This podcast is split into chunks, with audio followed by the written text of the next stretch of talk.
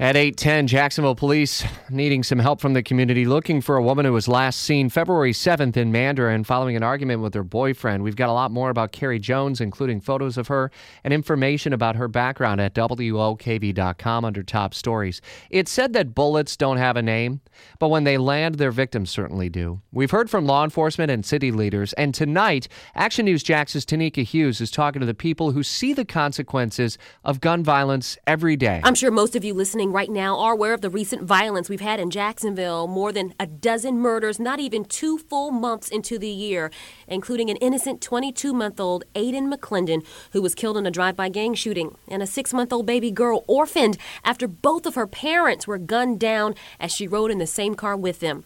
And after each senseless shooting, we are left to ask why. We've heard from police and other city leaders, and now people who deal with the consequences of gun violence that's devastating local families speak out.